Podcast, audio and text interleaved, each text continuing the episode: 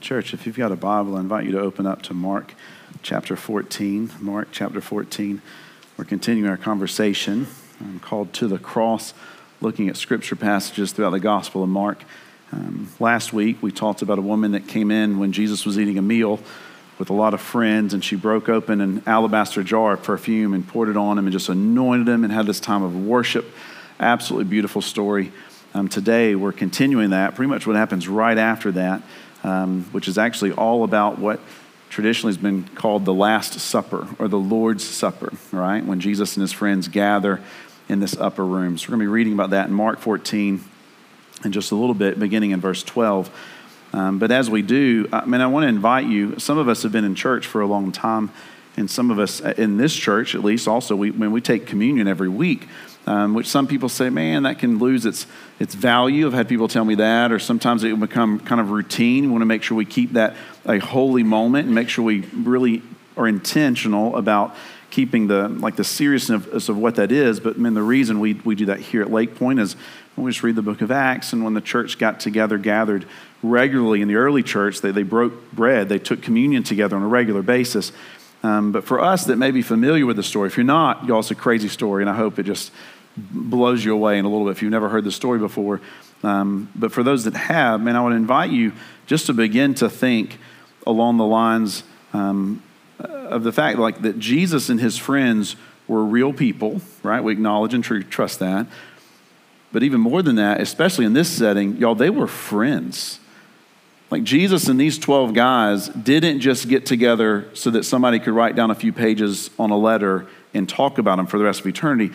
Like Jesus and his 12 best friends, the 12 disciples, lived life together for at least three to three and a half years, right? You ever tried to live life for a week at camp with somebody, and by the end of it, you're thinking, we could we could wrap this up. Like this is a lot. There's a lot of one-on-one time. You know, I'm not talking about your spouse or a close loved one or a partner. I'm, I'm talking about someone else. But to know that Jesus and these guys had intentionally lived very closely together for three years. They had poured their lives into each other. They had eaten bread together. They had fished together. Very likely they had laughed together. I would think when the moon was out, they probably stayed up late around a campfire and telling jokes and stories and just being together. So I want us to think about that tonight or tonight, this morning, especially as we really open up this passage and say, Lord, share something with me that I may have not heard before about this passage or that I may need to hear from you in the Holy Spirit. All right? So let's look at Mark chapter 14. We're just going to read verses 12 to 16 at first here.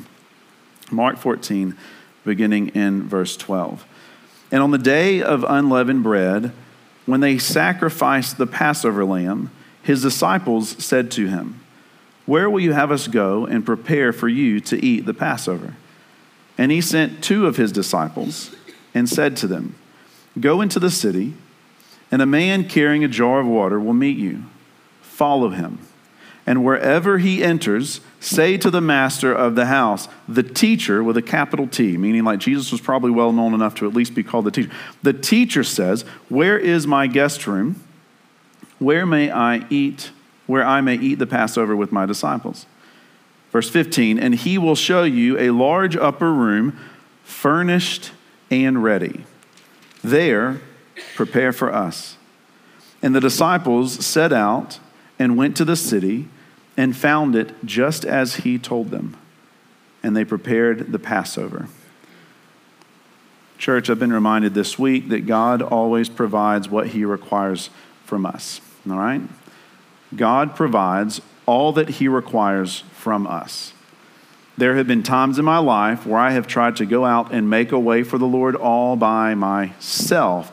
He is patient and kind and loving and will let me do that. But there also have been times when I've tried to do that where I've completely exhausted myself by trying to make something out of nothing when He actually has given me everything He has required me to do.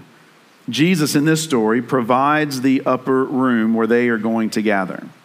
Not only does he provide the upper room, he provides the furnishings in the room, which is fun for me to know that Jesus was so good at what he did. He told his friends to find the guy with a jar of water, find the upper room, and check his chair out, right? Like everything's going to be completely set out for it. Jesus says that he would provide the upper room, the furnishings, and we know now, this side of the resurrection, that Jesus also provided the eternal Passover lamb. In 1 Corinthians 5 7, we read that the Lord says, Cleanse out the old leaven, which is is the same things they're doing here. They're removing old leavened bread for the Passover feast as you really are unleavened. We're seeing, oh, that's why God's been talking about unleavened bread for 2,000 years. We are unleavened. For Christ, our Passover lamb has been sacrificed. The disciples don't know this quite yet, for they've already gone to the temple to pick up the sacrificial lamb that's been prepared for them in the temple to go back to the upper room to eat it.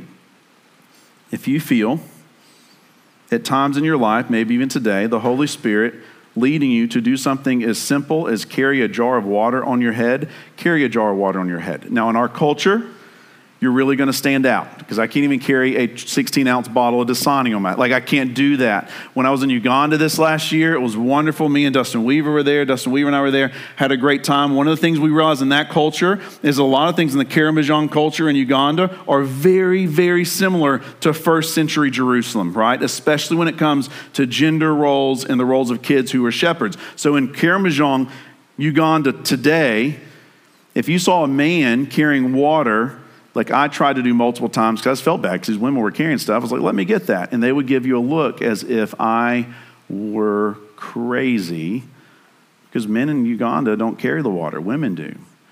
In Jesus' day, y'all, and i am not saying, like, men, don't quote me on this on the way home. Don't tell your wife, like, you go pick up the gallon of tea. Like, you bring it over here. To, no, I'm not saying that. But what I'm saying is, right, that in Jesus' day, Women did certain things and men did certain things. And one of the things that women did is they got the water. Men didn't do that. So Jesus says to his disciples, Go into the city, you'll find a guy carrying some water. We read that and think, Well, that's sweet, like a guy's carrying water. In his day one, that would have really stood out, okay? For a man to be carrying a jar of water down the street, most people likely would have thought about that man. Where's your wife? Where's your mom? Where's your sister? Where's your niece? Where's the servant girl? This isn't something that you are supposed to be doing.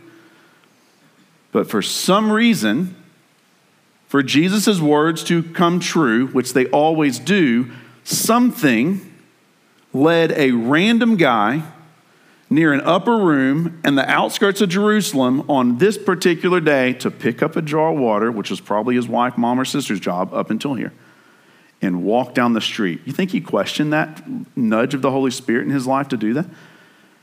Maybe in his prayer life that morning. We don't have those verses. We don't, excuse me, that was crazy sounding, wasn't it? I'm really good. Pollen. We don't have the lead up to that, but we do know that the man was willing to do what the Lord laid on his heart to do. So for us today, there may be times in our lives when God is leading us to do something that may not make total sense. If it matches Scripture, if it is not sinful, if it is not breaking the law in most cases, sometimes now it does Y'all, I would encourage you to, to be willing and open to doing what the Lord lays on your heart. For there may be times in our lives that God is providing something for us that He is about to require from something else, someone else. Are we willing to partake in the provision of the Lord? I've wondered that, especially about these verses this last week. We don't know if the guy walked in, set the jar of water down, and then kept on walking we don't know if the guy lived in the house or what, but we know that the guy was carrying a jar of water. The disciples were told by Jesus when he walks into a house, that's the house we're going to meet. Let's go there. That man's role in the Passover story of Christ was so significant that he carried a jar of water for a few minutes. I do not want anyone in this building or hearing these words this week to ever think that something God is leading you to do is too insignificant for him to use. He will use everything for his glory, and he will use anyone to point other people towards him. The Lord used very common things to invest in spiritual significance. Larger Jewish houses in Jesus' day had upper rooms. Some of y'all have been to Jerusalem.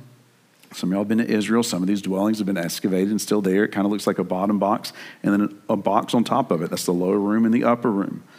These places were often accessible by an outside staircase and they were used for storage, time of quiet and meditation, or commonly a place for rabbis to teach. A rabbi would come down the road, ask if someone had an upper room. If they did, he may say to the owner of the house, I need to teach my disciples, I need to teach my students for a little while. May I use your upper room?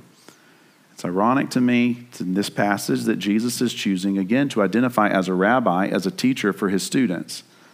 Saying, not only are we going to have a Passover meal in this upper room, I'm about to teach you some stuff in this upper room the Jewish day then and now. John Callan has some friends. I didn't mean to call you out, John, but it's true as far as I know. Nobody look at John um, as that work in Israel. One of John's offices for his company is in Tel Aviv, right? So John's told me Tel Aviv's wide open until 6 p.m. on a Friday when Sabbath begins. For the Jewish calendar, then, just like is now, starts and ends at different times than ours do. So for the Jewish calendar, the Jewish week, the Jewish day, began at 6 p.m.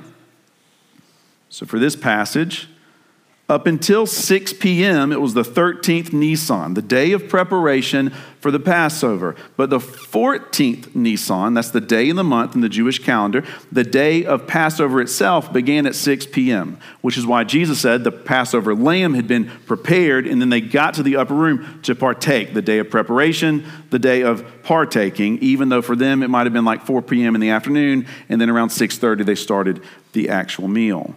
In modern terms for us, Friday the 14th begin at 6 p.m., Thursday the 13th for them. So, what were the preparations? What were the disciples instructed to do? First, in order for a Passover meal to take place, they had to remove all unleavened bread from the house. As we saying about just a minute ago, all unleavened bread from the house had to be removed. They needed a lamb, kind of the central focal point, which would have been sacrificed at the temple. There's a Jewish historian by the name of Josephus who wrote a lot of historical data about this time period. Josephus, in some of his writings, said that on the day of Passover, over 250,000 lambs would have been slain in the temple in preparation for all the meals to take place. What does that mean? The temple would have very likely been a bloody mess by this point. The lamb was to be roasted over an open fire pit on a spit made from pomegranate wood. God is specific in detail. The whole lamb, with the tail, the head, the legs, all still attached. So his disciples are challenged to find a guy with a jar of water, go up to an upper room, make sure there's no unleavened bread in there, get the lamb, get it prepared, get it on the fire, and have everything prepared for him to come and partake. Why are all these things listed? Do you ever read through some of the Old Testament and think, man, the Lord's given some specific detail, but I'm getting lost in the weeds here? Everything the Lord says is intentional, even if the revelation of that doesn't take place for another five, six hundred, seven hundred, or a thousand years. Naturally, the Lamb was to remind the Israelites then and all of us now of how their houses had been protected by the badge of blood. We got into that last week a little bit. How when the first Passover took place in the book of Exodus, the Lord told Moses, Go and sacrifice a lamb, put the blood of the lamb over your doorpost. If the blood's over the doorpost, I will pass over that door and will not take the firstborn son. So it's a literal passing over of the Lord's movement. Unleavened bread to remind the Israelites in Jesus' day, the Jewish people in Jesus' day, that they needed to be quick departing from Egypt and have time for the bread to rise. A bowl of salt water would be present to remind of the miracle of the Red Sea as they were walking across the Red Sea on dry land. Bitter herbs would have been present to remind of the bitterness of slavery that they were escaping. A paste called cheresheth, which was a mixture of apples, radishes, lettuce, a lot of other fun stuff to remind of the bitterness of their lives that God was rescuing them out of. And also, there would have been four cups of wine present at the meal four cups of wine that are symbolic of these verses from Exodus chapter 6, verses 6 through 7, when the Lord says, Therefore, to the people of Israel, I am the Lord. He says, I will do four things. I will bring you out from under the burden of the Egyptians. I will deliver you from slavery to them. I will redeem you with an outstretched arm and with great acts of judgments. And I will take you to be my people. I will be your God. You shall know that I am the Lord your God who has brought you out from under the burdens of the Egyptians. In the Passover meal in Jesus' day, they would have four cups of wine present. Each cup would represent one of the things the Lord promised them as he was bringing them out of the Egyptian land. This plan that Jesus is partaking in in this moment had been prepared centuries before.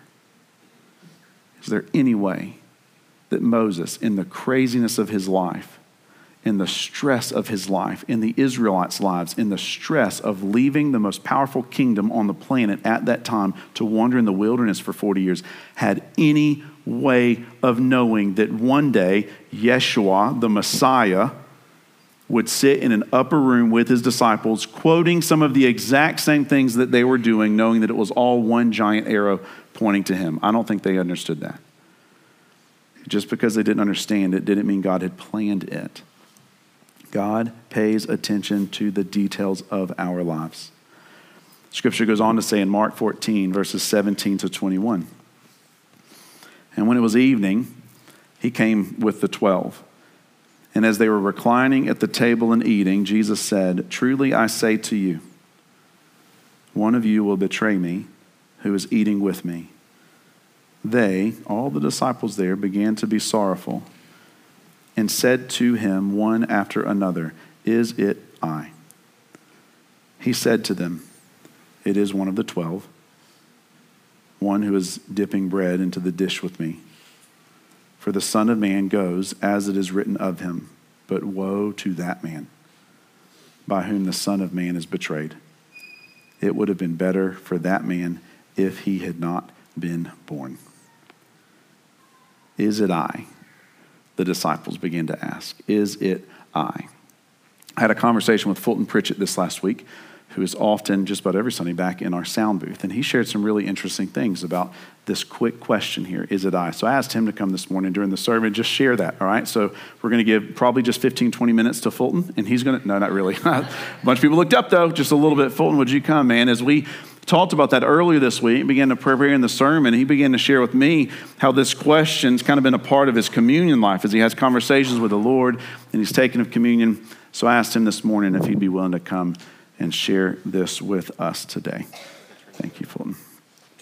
My bad. Oh, he's already turned it on because he controls the sound booth. He's hey Thanks, guys. Fulton. So, um, some of you know me, some of you don't know me. Um, I help with sound every now and then, but some of you, uh, I did theater growing up, and so it's kind of a weird thing. Some people think it's weird, I think it's fun. So, um, uh, senior year in high school, I did a sh- musical called Godspell. Now, I don't know if any of you know that show, but it's, um, it's a very interesting new age take on the 12 disciples and Jesus. So, I had the honor of playing Judas. Now, it sounds funny saying honor, but um, it, was, um, it was a very interesting role to be able to, uh, I guess, follow Jesus and be able to be one of his most loving and follower, trusted followers, and actually seeing the turn to turning into evil. Um, so when we actually did the Lord's Supper together, um, the uh, we all were gathering around the circle, and we did it in the round, which also I don't know. Many of you don't know theater. Theater in the round is very difficult. So we all had our backs to the entire uh, audience, which made it even more difficult for the actual, I guess, um, sincerity of the part, sincerity of the actual um, role that you're being able to play.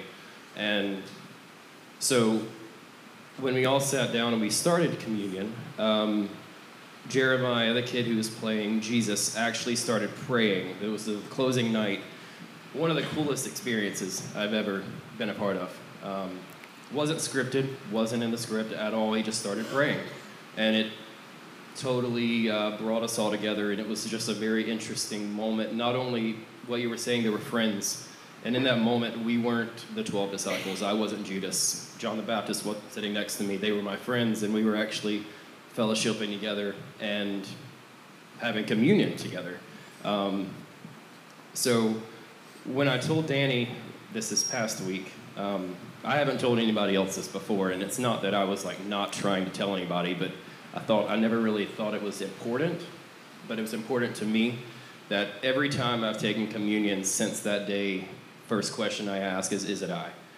Um, it could be you. I feel like this is going to be controversial, but every every one of us has a little bit of Judas in us, and I know that's really hard and weird to hear, but we do. We have every single one of us has Judas in us. And it doesn't say in the script, we looked through it, it doesn't say in the script if he actually had the Lord's Supper or not. They're dipping in the dish, but it doesn't talk about the bread or the wine. Um, and I think Jesus wanted Judas there. Jesus wanted the awkwardness. He loves awkward. That's weird. But he wants you he wants to call you out on what you're doing wrong. He wants you to admit what you're doing wrong. And um, I guess I guess what I'm saying is um, when he asked, Is it I, Lord? Is it I? And all the other disciples were, I guess, scared that it could be them. They all were asking, Is it I? Is it I? Is it I? They didn't know if they were going to be the one to betray him. No one knew. Jesus knew who it was. Jesus knew the second he met Judas, You're going to betray me and you're going to have, be the reason I'm killed. Um, so I think every time I take communion, I ask, Is it I? Not thinking of what my next sin is going to be. Because all of us make mistakes. I'm sure some of us made mistakes this morning. Nothing that can't be forgiven. But all of us make mistakes, and that's why every time I ask myself, um, what will I do next to disappoint him? Not disappoint him, but what will I have to ask forgiveness for? Because you don't know. You don't know what your next sin will be. You don't know what you'll do tomorrow. You don't know what you'll do in five minutes from now. Only He will know. And it's just so interesting that He, anything you do, He will forgive you. It's, it's truly incredible. Mm-hmm. And um, if you'd like, I'd be able to pray, if that's all right. Yeah, let's pray. I think. Uh, dear Lord, thank you. Just thank you for being who you are. Thank you for your amazing power and your work in our lives. Thank you for your goodness, your grace, your blessings, and your love for all, each and every single one of us. Thank you for your incredible, amazing sacrifice that gave us all freedom and life. Just please forgive us for not loving and thanking you enough for who you are, or what you've done, or what you've even given. Please just help us set our eyes upon you and you alone. Lord, we love you and we need you every day, not just today, but for every day to come. We pray for you, to you today, God, to give you thanks and praise for you are only worthy. Amen. Amen. Thank you, Fulton. I appreciate my friend for sharing that. Fulton did it there. Um, two things about that. One, I guess some people get nervous. I mean, if I say something to Danny, he's going to call me on stage. that wasn't the goal. That wasn't the goal. Um, but mostly, y'all to remember when we think about this question, is it I? I want us to ask ourselves that this morning. None of us in this room are going to have the opportunity to sell Jesus out for 30 pieces of silver to a group of Pharisees. That has already taken place. It has already gone down as historical fact. No one's questioning that. But you and I have a much greater opportunity to sell him out for a lot less. This is just for the Christians in the room. If you're not a Christian, he died for your sins and he wants to know you and redeem you. For the Christians in the room, you are responsible for your sins outside of the teachings of Christ, outside of the love and the redemption of Christ. To know that when Jesus was at this first Passover meal, in the first days of it. In Exodus, they ate standing up because God wanted them to be ready to run and to leave. But at this table, they're reclining. It says Jesus was reclining at the table. In Jesus' day, know, they would, I mean, just lay down, eat some food. I'm just really enjoy this. Only difference between then and Exodus and this time with Jesus. The sign of eating, reclining at a table was the sign of a free man, a free person being able to have a home in a country of his own I've wondered this week if Jesus, when he was saying these words, remembering the words from David in Psalm 41 9, when David wrote, Even my close friend in whom I trusted, who ate my bread, has lifted his heel against me. Jesus knew what was going to happen. Jesus knew the heart of Judas, even when no one else did. Judas was present when Jesus fed 5,000 people. Judas was present when Jesus called Lazarus out of the tomb. Judas was present when Jesus walked on water. Judas was present for the campfire stories with Jesus as he explained the law and him being the fulfillment of the law. Judas was present for three years. Hear this, this is very important. Judas was present for three years of face to face, hand to hand, literal bread to literal mouth contact with the Savior of the world, and he missed it. If that was the case for him, and you and I live in the most distracted culture to ever walk on the planet, there is a chance, church, that we may at times miss it. Which is why the gospel of Jesus Christ is never pointed to us, but is pointed on the only one who never misses it. It's not about me, it's not about you, it's about Christ. Why? Because he knew Judas was going to betray him. And he still called him to be his disciple. Did he do that just to fulfill the scripture because God knew that all these things were going to happen? I think that was part of it. But I think that Jesus was so much better than me all the time. Can we be honest with each other for a second with just a few of our friends in the rain? How many times has someone done us wrong or we know they might do us wrong and what do we want to do? Not today, Satan, right? Hear me. This is tough, right? Hear this. This is convicting. Jesus never did that? Well, I know somebody else that did it. Well, make them your Savior. They never died on the cross for you. Jesus did. And Jesus said, What? All are welcome to come into my table. All are welcome to eat of my bread and drink of my cup. Well, God, you don't know the people I know. I fully believe in this moment Jesus would tell you to shut your mouth because he does know them. And he still allowed him to eat from the cup, drink from the cup, and eat from the why did Jesus wait until this moment? Why didn't Jesus say, All right, fellas, Judas is about to sell us out? You know why? Because Peter already had his hand on the sword. You know what I'm talking about? Peter's ready to slay some people for the kingdom. Jesus, I truly believe, knew without a doubt, this is my opinion, that if Jesus, Judas had been sold out in front of the people, one of the disciples would have said, I knew it, that jerk, come on. And they'd have taken him out back and laid him out. I have no doubt. But Jesus didn't do that. Why? Two reasons. One, he knew what was upon his life, and Jesus, Jesus knew what was required of him. But also, as Fulton said, I think Jesus also wanted all the disciples to be aware that any of them could have sold him out at any moment in human history. And he wants us to know the same. We cannot hide from Christ. One person once said, Our thoughts lie open to thy sight and naked to thy glance. Our secret sins are in thy light of thy pure countenance. Is it I? Couldn't Jesus have said in this moment to every person eating around the table with him, Yes, it is. Not everybody was going to sell him for 30 pieces of silver, but everybody was going to deny him. As Fulton said at communion time, in just a little bit, we take communion. Am I going to sell you out, Lord? Am I going to sin? Am I deserving of being guilty for putting you on the cross. I hear this. I think Jesus, with all the holiness of God, could say in response, Yes, it is. Is it my fault Jesus died on the cross? Yes.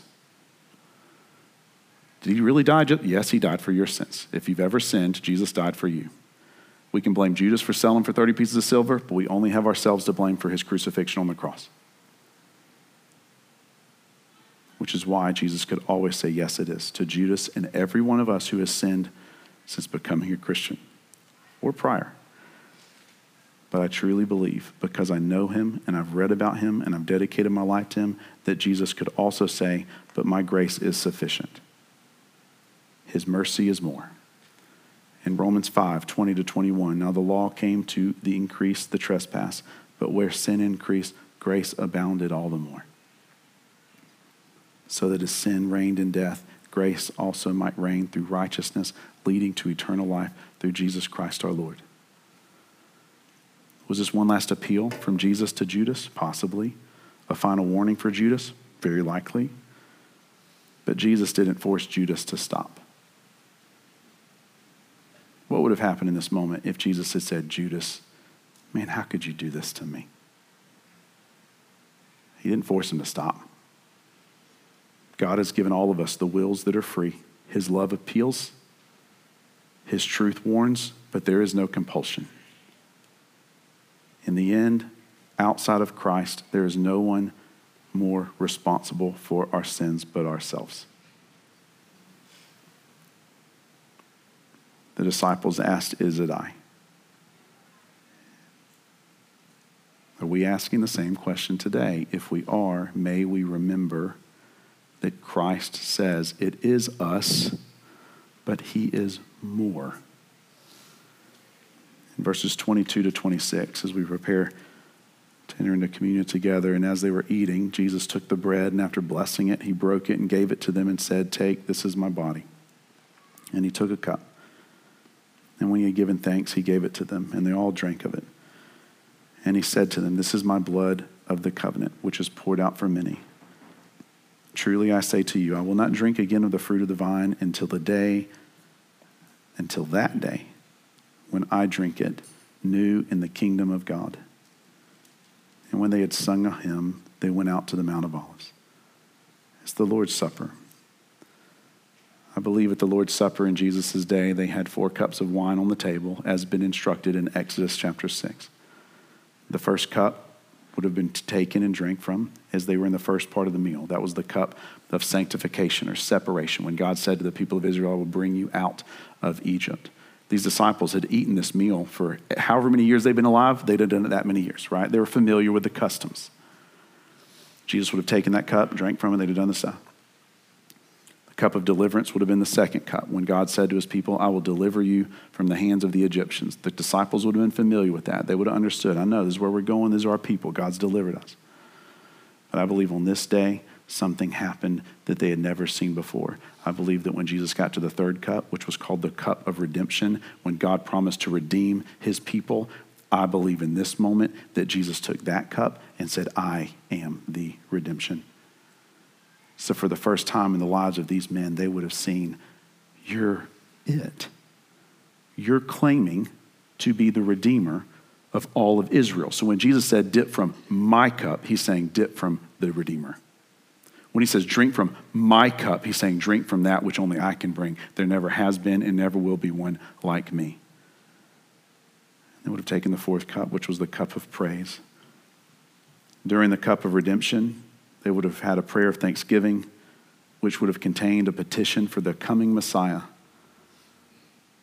When Jesus introduced the new covenant of the Lamb, I believe that they very well could have been in the middle of that prayer, praying for the Messiah to come when Jesus said, Oh, I'm offering a new covenant made of my blood, unlike the covenant of old from the law. William Barclay says this In the last sentence, we see again two things we have often seen. Jesus was sure of two things.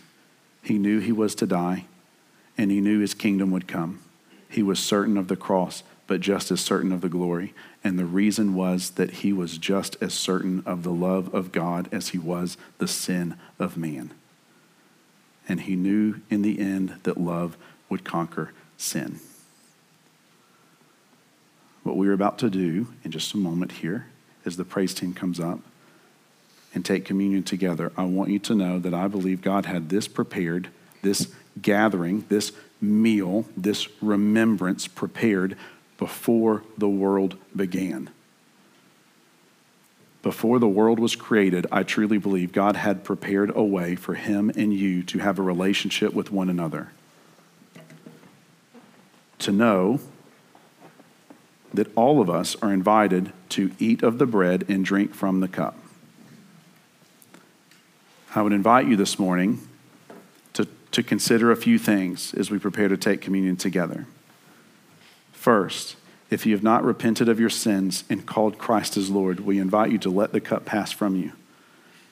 Jesus says that all are welcome to come to the table, but this cup is for his children and those who believe if you have unrepented sins in your life, if you have something in your life that you have not confessed before the Lord, Scripture says we are to take this very seriously and repent and confess that before Him before we eat of the bread and drink from the cup. Thank Him for redeeming you with outstretched arms on the cross. I want all of us to be fully aware and trust that while Jesus was on the cross, dying for the sins of the world in agony, You were on his mind. Scripture says God made him that knew no sin to become sin for us, which means God doesn't only know about your sin because he watched a Netflix documentary on you in the future, he knows about your sin because Jesus became your sin, which means if we believe in the Trinity, God the Father knows what it is like to be you and me, sinners before him the worst you've ever felt from any sin you've ever committed, according to what Scripture says that Jesus did, God took that upon himself. to know that when no one else what it's like to be me, God does because of what Jesus has done. I invite you to praise him for his grace, praise him for his mercy, praise him for his forgiveness. And if you can, just for a moment, I'd invite you to think maybe you're sitting around the table, right, with Jesus, and you know that you have betrayed him. Church, if you are honest with yourself, we have all betrayed him. If you have ever sinned, well, my sin, no, don't, let's not define. If you've ever sinned, you have betrayed Christ. He was crucified on the cross for me and for you. Sometimes when I dwell on that, I do get down because it's heavy. And I think God wants us to dress in sackcloth and ashes sometimes and acknowledge what we've done. But even more than that, I want us to envision the face of Christ and to think that Jesus said, in this moment before he took communion with his disciples. He said, I'm not going to drink from the cup again until one day when all my kids are gathered before me. Then I'm going to take the cup to know that the next time Jesus takes communion, he's with us as we take communion. I think his spirit is fully alive in this presence. But the scripture says the next time he will drink from that cup, everyone who has ever confessed him to the Lord will be right in front of him. And I believe this with all of my heart that in that moment, he will declare over all the universe everyone that is drinking from this cup is worthy of the love of God. Everyone that is confessing Christ as Lord is worthy of grace and forgiveness. You can't do it on your own. I can't do it on our own. But nowhere in Scripture are we required to do so. For us to acknowledge and confess and proclaim this morning that it is only in Christ. It is only by the grace of Christ that we are able to come boldly before his throne of grace and eat of this bread and drink from this cup. So I invite you now, as we eat of the bread and drink from the cup, remember this represents the body and the blood of Jesus Christ, our eternal Savior. There is nothing you can do to escape His love. And there's nothing you can do that He was not already able to conquer on the cross. Let us pray together. Lord, as we take this communion today, we know that there have been times in our lives where we have sold Jesus out for a lot less than 30 pieces of silver. Lord, if we were to ask ourselves the question, is it I? We know that all of us, if we are honest, would have to say, yes, it is I. Lord, help us hold fast to you and to what you've done. Lord, if there's anyone here that has never confessed Christ as Lord, let right now be the moment that they join in your kingdom. Confess Him as Lord. Scripture says if we confess Christ as Lord of our lives and believe in our hearts that God is raised from the dead, we will be saved. Jesus was thinking about all of us when he was on the cross, but he was also thinking about all of us when he rose triumphantly from the grave. Lord, I don't understand your grace. I don't understand your mercy, but I am thankful to know that the next time Jesus drinks from this cup, we will be in his presence together. Forgive us, Lord. Redeem us. Remind us of who we are in Christ. We pray these things in Jesus' name. Amen. We invite you to eat of the bread and drink of the cup, church, as we celebrate who Christ is and what he has done. May we thank him for being faithful and put our trust in him alone. After you invite, take communion, we invite you to stand with us as we sing our closing song. If there's something I can pray with you about or someone else can, we invite you to come forward. Let's spend this time with the Lord, confessing what He has done and who He is.